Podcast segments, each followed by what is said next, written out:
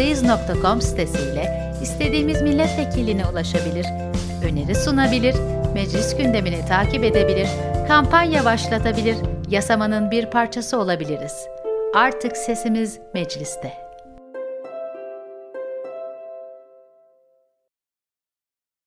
Bir sistemin içindeki enerjinin dağılmasını ölçen yani entropi ile ilgili konuşuyoruz bu hafta.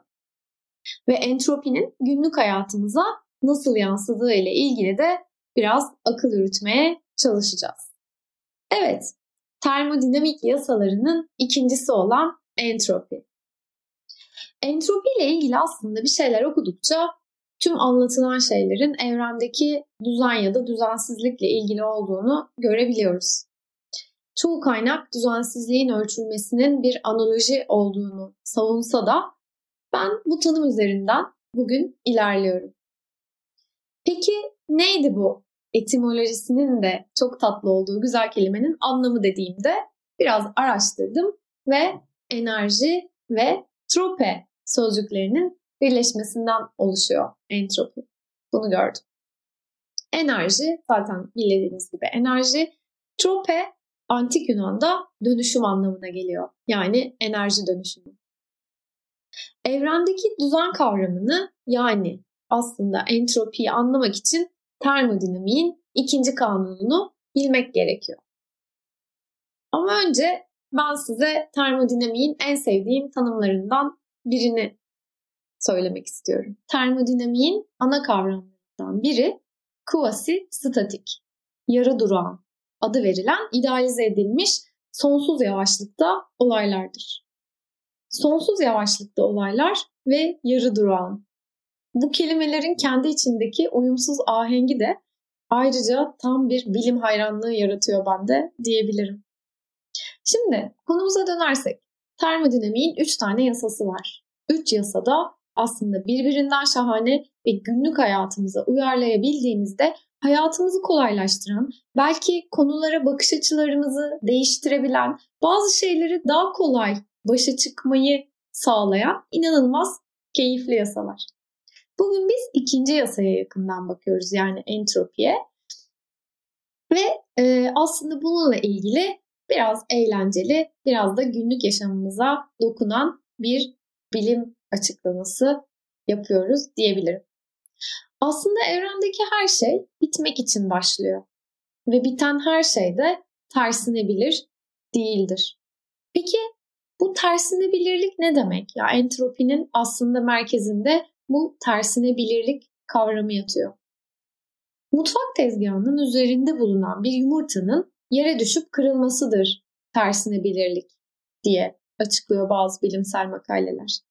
Aslında başlangıçta karmaşık bir yapı içerisinde derli toplu ve düzenli olan bir atom ve moleküller kümesi sonuçta paramparça ve darmadağınık bir hal alıyor. Düzensizlik artışıyla sonuçlanan bu olay da tersinmez bir süreç oluşturuyor. Yani geri döndürülemez. Çünkü kırık bir yumurtanın kendiliğinden derlenip toparlanarak eski haline geldiği görülmemiştir. Daha basit anlatmayı deneyebiliriz aslında belki bunu ve entropi kavramını ve tersinmezlik kavramını. Spor yapmak için bir parkta 100 metrelik bir koşu yapıldığını farz edelim ve 100 metrenin sonunda yorulup koşamayacak hale gelindiğini ve bir yere oturduğumuzu ve dinlenmek için bir yerde kaldığımızı düşünelim. Koşarken harcanmış olan ve bir daha kazanılmayacak enerjiye entropi diyoruz. Çünkü o enerji harcandı ve bitti ve biz onu bir daha geri kazanamayız o. Yani entropi arttıkça aslında enerjideki düzen bozuluyor. Entropi azaldıkça da moleküllere düzen geliyor. Kapalı sistemlerde entropi daima artar. Dünya kapalı bir sistem olmadığı için sürekliliği yok aslında. Çünkü dünya güneşten sürekli enerji alıyor. Ama entropi artışından etkilendiği de ayrı bir gerçek. Yani aslında tersinmez değil.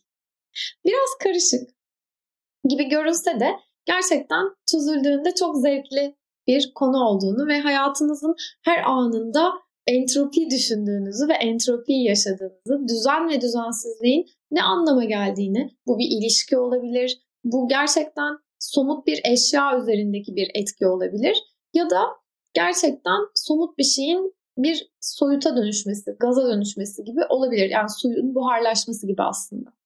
Felsefi ve sanatsal açıdan da aslında oldukça yoğun bir ilgi görüyor entropi meselesi. Hatta popüler e, kültüre e, belki referans verebileceğimiz çok da güzel bir film var termodinamik yasalarını anlatan e, Love of Thermodynamics diye. E, belki onu bulabilirsiniz ve izleyebilirsiniz diye düşünüyorum. İnsan ilişkileriyle ilgili, insan ilişkilerini termodinamik yasaları üzerinden anlatıyor. Dolayısıyla e, bu yasaların e, kendi yaşantımızda ve insan doğasında ne gibi etkileri oluyor ve ilişkiler karmaşasında bizim neleri görmemizi sağlayabilir? Bu açıdan tavsiye edebilirim. Felsefi ve sanatsal açıdan da çok ilgi gördüğünü söylemiştim az önce entropinin. Ee, evrenin ve var olan her şeyin kaderde olduğu kaçınılmaz bir sona temas ediyor çünkü. Yani var olan her şey bir sona ulaşacaktır. Her şey dağılmaya ve onu oluşturan parçalara da ayrılmaya mahkumdur aslında. Böyle güzel bir tanım var.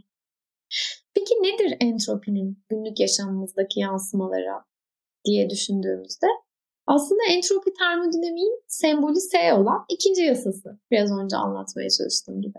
Sistemdeki rastgelelik düzensizlik olarak tanımlandığında anlattım. Yani var olan her sistem bozulma, çürüme, yıkılma yönüne doğru hareket eder. Aslında bunlara en güzel örnekler zamanla yaşlanmamız, saçlarımızın özellikle beyazlaması, eşyalarımızın eskimesi, çürümesi hep entropiye bir örnektir. Kulaklık kablolarımızın dolanması da bir entropi örneği.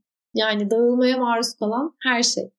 En popülerlerinden biri de sıkılan diş macununun tüpe aynı şekilde geri girememesidir. Bir buz parçasının eriyip görece daha düzensiz hale geçtiği, bu eriyik haldeki yapının buharlaşarak daha da düzensiz hale geçtiği hal entropiye en güzel örneklerden bir tanesi.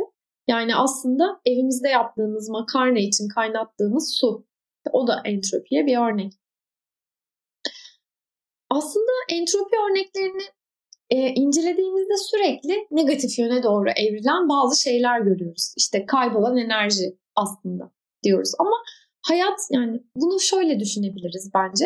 Hayat yani yaşam enerjisini o bilinmezlik, o sürpriz, o planlanmamış düzensizlik öğesine de biraz borçlu aslında. Yoksa hayat düşünsenize alabildiğine çok sıkıcı olabilirdi.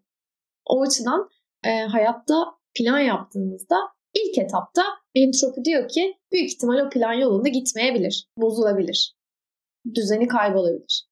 Planınızı ona göre evirdiğinizde böylelikle iterasyon yapa yapa güzel şeyler de ortaya çıkartabilirsiniz diyor entropi bir yandan bence. Yani eğer entropinin kapalı sistemlerdeki akış yönü maksimum entropi ve minimum enerji ise bu aslında depresif olmayı gerektiren bir şey değil.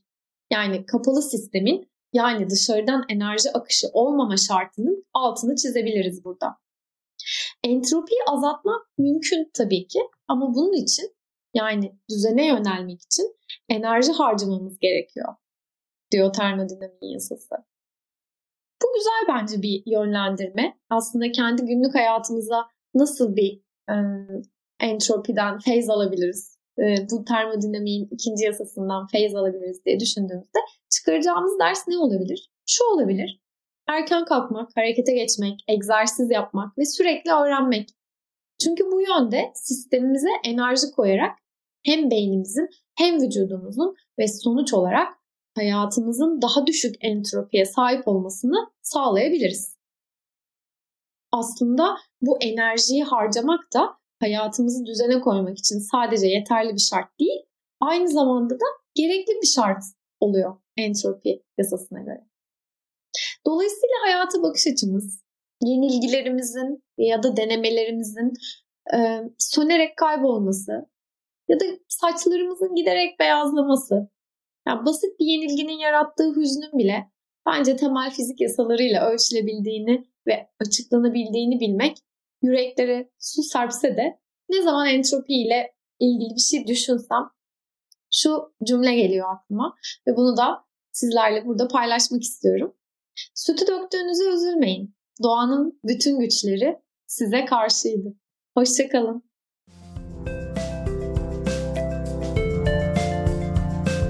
Meclisteyiz.com sitesiyle istediğimiz milletvekiline ulaşabilir, öneri sunabilir, meclis gündemini takip edebilir, kampanya başlatabilir, yasamanın bir parçası olabiliriz.